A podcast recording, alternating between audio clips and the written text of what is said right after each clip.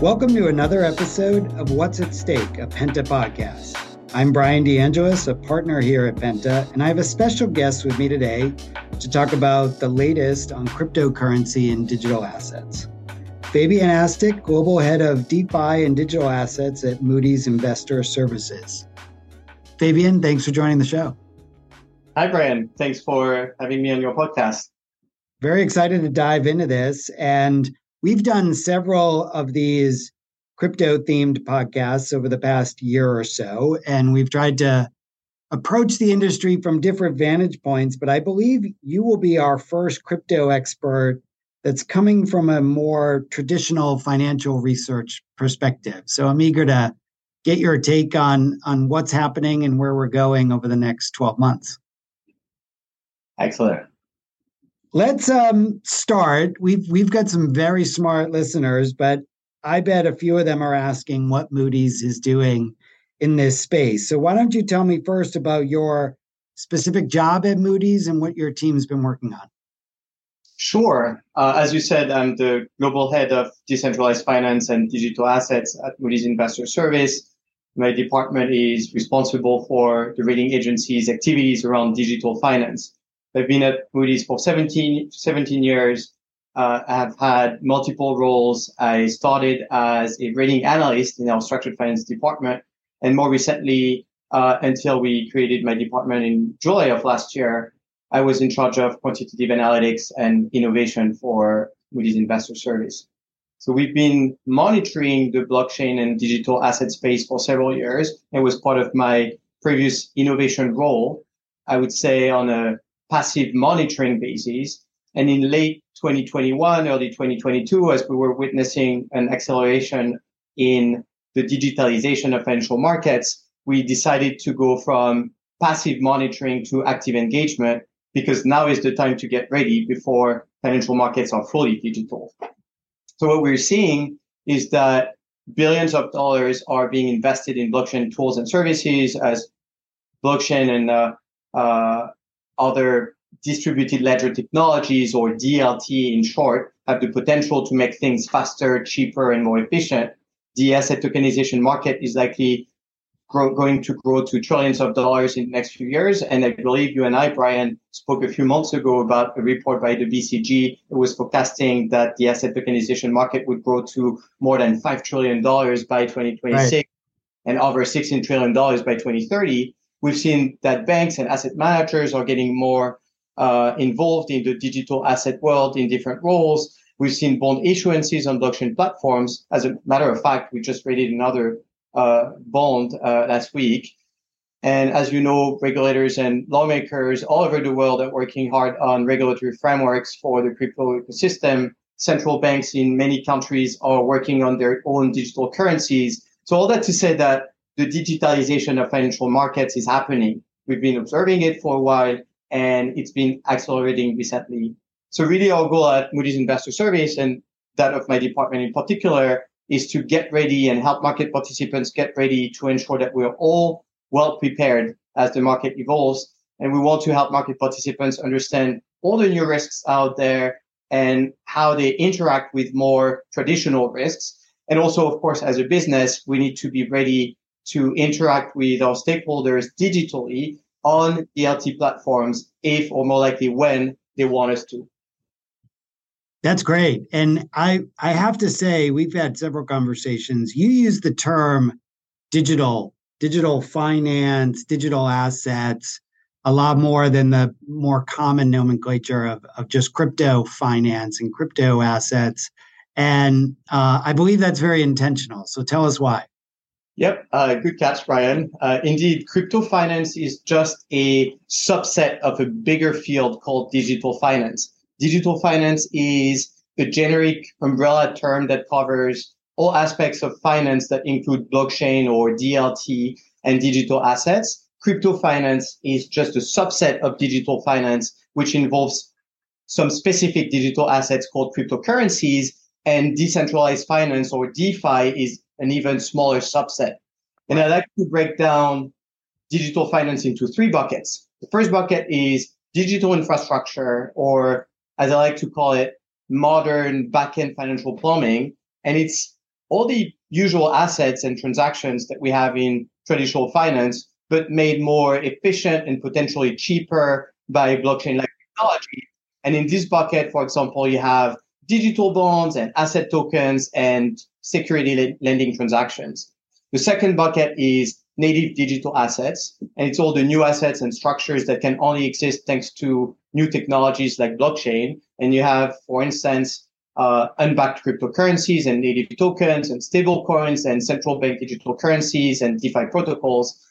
And the last bucket is what I call digital exposure. And it's really all the existing structures that um, are exposed to new risks and the new assets in bucket two, really. Uh, it's, for example, banks and asset managers and exchanges and also non-financial organizations that are more and more exposed to digital assets. And I like this classification because it's proven very useful in many discussions, in particular when we explain to external and internal audiences that cryptocurrencies are just a, a, component of digital finance. And in particular, no cryptocurrencies are involved in the first bucket. That's very that's very useful, and it is an important point. So I appreciate you walking us through that. Um, let let's jump into kind of uh, our discussion at hand today. So 2022 was uh, a pretty significant year for the the crypto industry. It, it started out rather exciting and hot, and then moved into what I think is fair to say a, a pretty bleak crypto winter over the last six months. I, I'd love to get your sense of what you're looking at in terms of global developments in crypto for this year and and maybe even into 2024 sure so my guess is that 2023 will be a year of transformation for digital finance uh, in particular because of policy and regulatory work that's done globally. And it's not just new policy work but it takes time and a lot of it will be effective in 2024 actually. And it's interesting because for years there have been calls for the regulation of uh, crypto finance and for a legal framework for digital finance. We've heard from market participants that they didn't want to be fully involved in digital finance because the rules were not clear enough. For example, if uh, if you're a bank and you don't know if you can meet your KYC requirements when you invest in some assets or get exposure to some sectors, well, you simply just don't do it. Uh, so what I expect is that when all the regulatory frameworks out there are finally in place, institutional investors will be able to step in and participate in the crypto environment, especially low volatility crypto assets. And in a sense, crypto markets will likely have a, a second wind thanks to the work done by policymakers and regulators, bringing back trust into the ecosystem and clearer rules to navigate the ecosystem and it will also be easier for market participants to work with tokenized assets. Now, without global coordination, if even if you have comprehensive regional frameworks, it won't do much against cross-border regulatory arbitrage and, and the problems that come with it. And there might be two parallel crypto industries. A first hmm. regulated part that would attract in particular institutional investors, uh, and of course, a number of retail investors. Sure. And second, crypto ecosystem with little or no regulation, typically offshore, with some retail investors with high risk tolerance, as well as individuals that are philosophically convinced that crypto should not be uh, regulated. And again, unless uh, there is consistent global coordination, regional regulators won't be able to do much about the unregulated crypto ecosystem, except for trying to limit interactions between the two worlds to ensure stability. That's helpful. We've um, we've seen a lot of attention and an interest in policy here in the U.S. and have, have covered that on previous shows. But I wanted to ask you: the the European Union has really emerged as a leader in this kind of digital finance transformation and and you're following this pretty closely what are you looking at there and expecting from from the EU the EU has developed a quite comprehensive legislative framework, which some people see as some kind of blueprint for global standards. In 2023, we will see the early results of three years of discussions. First, the DLT pilot regime will come into effect in March. It's a regulatory sandbox which provides a much more flexible licensing regime for financial institutions willing to engage in the issuance, custody, and trading of security tokens. It's meant to facilitate the move of traditional, traditional financial institutions towards blockchain and DLT for both issuance and trading of security tokens like DLT bonds. And it allows uh, financial institutions to create their own DLT environment, if you will, in which they can offer both custody and trading services. The second big win for the EU is that European Parliament should approve the markets in crypto assets regulatory framework, or MiCA in short, in the mm-hmm. next weeks. It will be effective in 2024, and crypto companies operating in the EU will need to adapt their operations by that effective date in 2024. So we will start to see the effects of MiCA progressively throughout the year. The new framework covers uh, stablecoins with strict redemption rules and reserve rules, and it will favor bank issued stablecoins. And interestingly, there is also a cap on stablecoins not denominated in a European currency. And given that the vast majority of stablecoins today are denominated in US dollars, it means that the European market has to create a lot of new stablecoins between now and the effective date of MiCA next year. And it's kind of a bet, um, and an interesting bet, as it can either be a great way to push for fast and efficient innovation and the creation of euro stablecoins. But on the other hand, if not enough euro stablecoins are created, there won't be enough fuel in the European crypto ecosystem to operate efficiently. And finally, uh, MiCA also addresses the governance of crypto asset service providers. In particular, it imposes capital requirements and various prudential standards. I'm going to circle back on, on MiCA and stablecoins in a minute. Penta is the world's first comprehensive stakeholder solutions firm.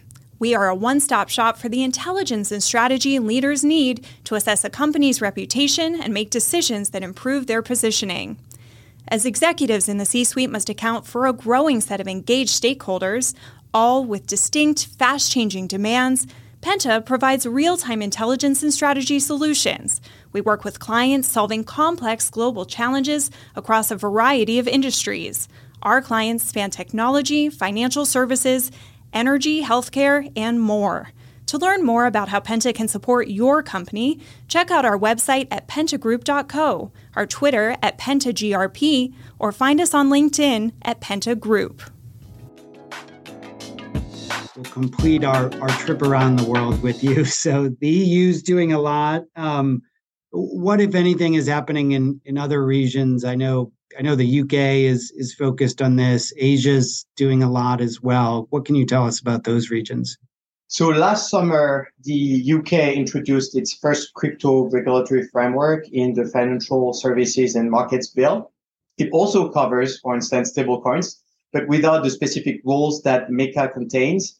The bill is very high level, and once it's passed, there will be a 12 week consulta- consultation period at the end of, uh, of which the, the Treasury and the Bank of England and others will discuss and set the detailed implementation steps and rules.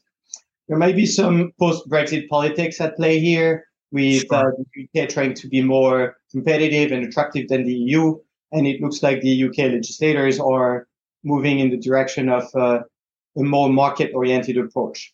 And the bill will also empower the, the Treasury to create a DLT sandbox like in the EU. A lot is happening in Asia as well. Uh, maybe just a few examples here. Singapore passed one of the earliest uh, comprehensive set of crypto regulations in 2019, and it's now considering tightening its standards to protect better retail customers. Uh, Hong Kong has implemented the licensing system for exchanges, and Japan's Financial Services Agency has proposed a crypto regulation which covers, in particular, stablecoins as well. Got it. Very helpful. Well, let's um, let's let's bring it on back home, as they they say. That the U.S. I mean, we are facing divided government, but there was a, a lot of policy movement and at least legislative drafting at the end of last year. Um, wh- where do you see that that moving forward this year? Do you think we'll see any regulatory action in the or, or policy action in the U.S.? Well, first, the, the debate is not new either here in the US. Uh, in the last Congress, more than 150 bills, I think, were introduced to regulate digital finance uh, with no real conclusion, actually. Uh, now we have a brand new Congress, so everything is pretty much being reset. But the adoption of new legislation is likely likely to accelerate as policymakers and regulators focus on protecting consumers and um, ensuring financial stability following all the events that took place in 2022 and that are continuing really. There was a, a real sense of bipartisanship on these questions last year, and I hope I'm not being too optimistic by assuming that it will remain the same this year. But a comprehensive framework for digital finance and crypto finance in particular is unlikely until all the events of last year are fully investigated and largely settled. And in the meantime, I'm expecting more targeted efforts like stablecoins. And on this topic, it seems right. that Congressman Patrick McHenry and Congresswoman Maxine Waters are close to reaching a bipartisan agreement. And the proposed legislation would allow the Fed to license stablecoin issuers and set reserve and redemption rules, and stablecoin issuers could borrow money from the central bank or insurance coverage from the FDIC. Until Congress adopts comprehensive crypto legislation, though, US regulatory bodies will increase pressure on the crypto industry. The SEC said it nearly doubled the size of its enforcement uh, crypto assets and cyber unit, and it has since pursued several crypto asset uh, cases. And similarly, about 20%, I think, of the CFTC's uh, enforcement actions targeted crypto assets in 2022. So a lot is happening on that front as well. One last note on our side of the Atlantic. Just a couple of weeks ago, the Board of Governors of the Federal Reserve System, the FDIC, and the Office of the Comptroller of the Currency issued a cautionary joint statement on crypto asset risks to banking organizations. And it's pretty much in line at the global level with the prudential standards on banks' uh, use of crypto assets released last December by the Basel Committee on Banking Supervision, which is the primary global standard setter for right. the prudential regulation of banks. And in particular, the committee recommends assigning a very high risk weight on volatile crypto assets, as well as essentially applying a cap to the exposure to those assets. And it's also worth noting that the Financial Stability Board has published a number of recommendations for a global framework for stablecoins and crypto asset markets, including things like governance rules as well as redemption requirements for stablecoins. You know, it's interesting. I'll I'll I'm usually asking the questions, but I'll make I'll make one comment on those answers. I think you're absolutely right that we're going to see a lot more attention in the U.S. and as as well as a lot more progress, if you will, on on regulation in, in the EU and UK. And I've I've found nothing motivates bipartisanship in Congress than feeling like Congress is being left behind in the decision making. So right. I think uh, I think McHenry and Waters, and I think what we saw in, in the Senate Ag committees and some other places, you may actually see crypto emerge as the one place where the two parties can can get behind something and pass some form of of legislation this year. So it'll be it'll be interesting to watch. Um, but my my commentary aside, I I did want to circle back with you. Uh, we've we've brought up stablecoins a, a few times, and I, I wanted to pick your brain on this before I let you go today. But uh, a big part of the the MiCA framework in the EU addresses stablecoins. The UK framework covers stablecoins. As you said, McHenry and Waters got very close and, and had a lot of cooperation around stablecoin regulation in the US. What are you anticipating both in the US or just generally around stablecoins and and why do you think stablecoins seems to be moving first in terms of, of regulation? Well, first, maybe a, a quick reminder for listeners. Uh, a stablecoin is a cryptocurrency, the value of which is pegged to the value of a reference asset or basket of assets, for instance, the US dollar or the euro. So the value of the stablecoin is designed to remain stable over time compared to the value of a reference asset. The stablecoin market is still pretty small. It's slightly under 150 billion dollars, and stablecoins are mainly used uh, today in crypto finance. But they're a key component of crypto finance. They're essentially the fuel of crypto markets in a sense. Stablecoins are used to trade crypto assets. So you use stablecoins as your currency. So you don't have to switch between crypto and fiat currency all the time. And it saves you a lot of uh, time and money. And stablecoins are also used as collateral for crypto loans and lending programs. But the thing is that many of those stablecoins are backed by traditional financial assets and should market grow, run risk in the stablecoin market, similar to what we saw in the past with money market funds, could lead to instability in the traditional financial world if a stablecoin issuer suddenly has to liquidate the real world assets that back the stablecoin. And on top of that, stablecoins have the potential to be an efficient and cheap global payment system, and the corresponding stability risk needs to be assessed and controlled. And of course, if it was the case, stablecoins would become a major bridge between crypto finance and the traditional financial system, which would be a source of contagion risk from crypto finance into traditional finance, which for now has been very limited.